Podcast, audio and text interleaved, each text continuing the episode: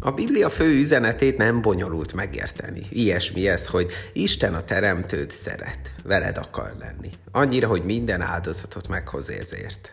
Hát igen, szép mondatok ezek, de milyen hatással vannak ezek az én életemre? Mi ismerjük és hisszük azt a szeretetet, amelyel Isten szeret minket, kapcsolja össze a hitet és a tudást az 1 János 416. Miközben ezeket a szép, hívő mondatokat egyszerű bemagolni, csak akkor fogják ezek átformálni a személyiségem, a kapcsolataimat, a karrieremet, tehát az egész életemet, ha el is hiszem őket, ha megbízok bennük, és ezek alapján építem fel az életemet, hozom meg a döntéseimet.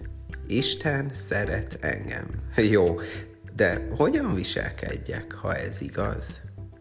Ha Isten szeret téged és gondoskodik minden szükségedről, milyen tennivalód, küldetésed lehet mégis az életben?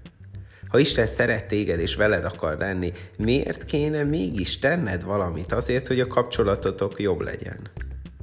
Atyám, hiszem, hogy te mindent megadsz nekem, amire szükségem van. Hiszem, hogy szeretsz engem. Ezért ma bátran követlek téged úgy, hogy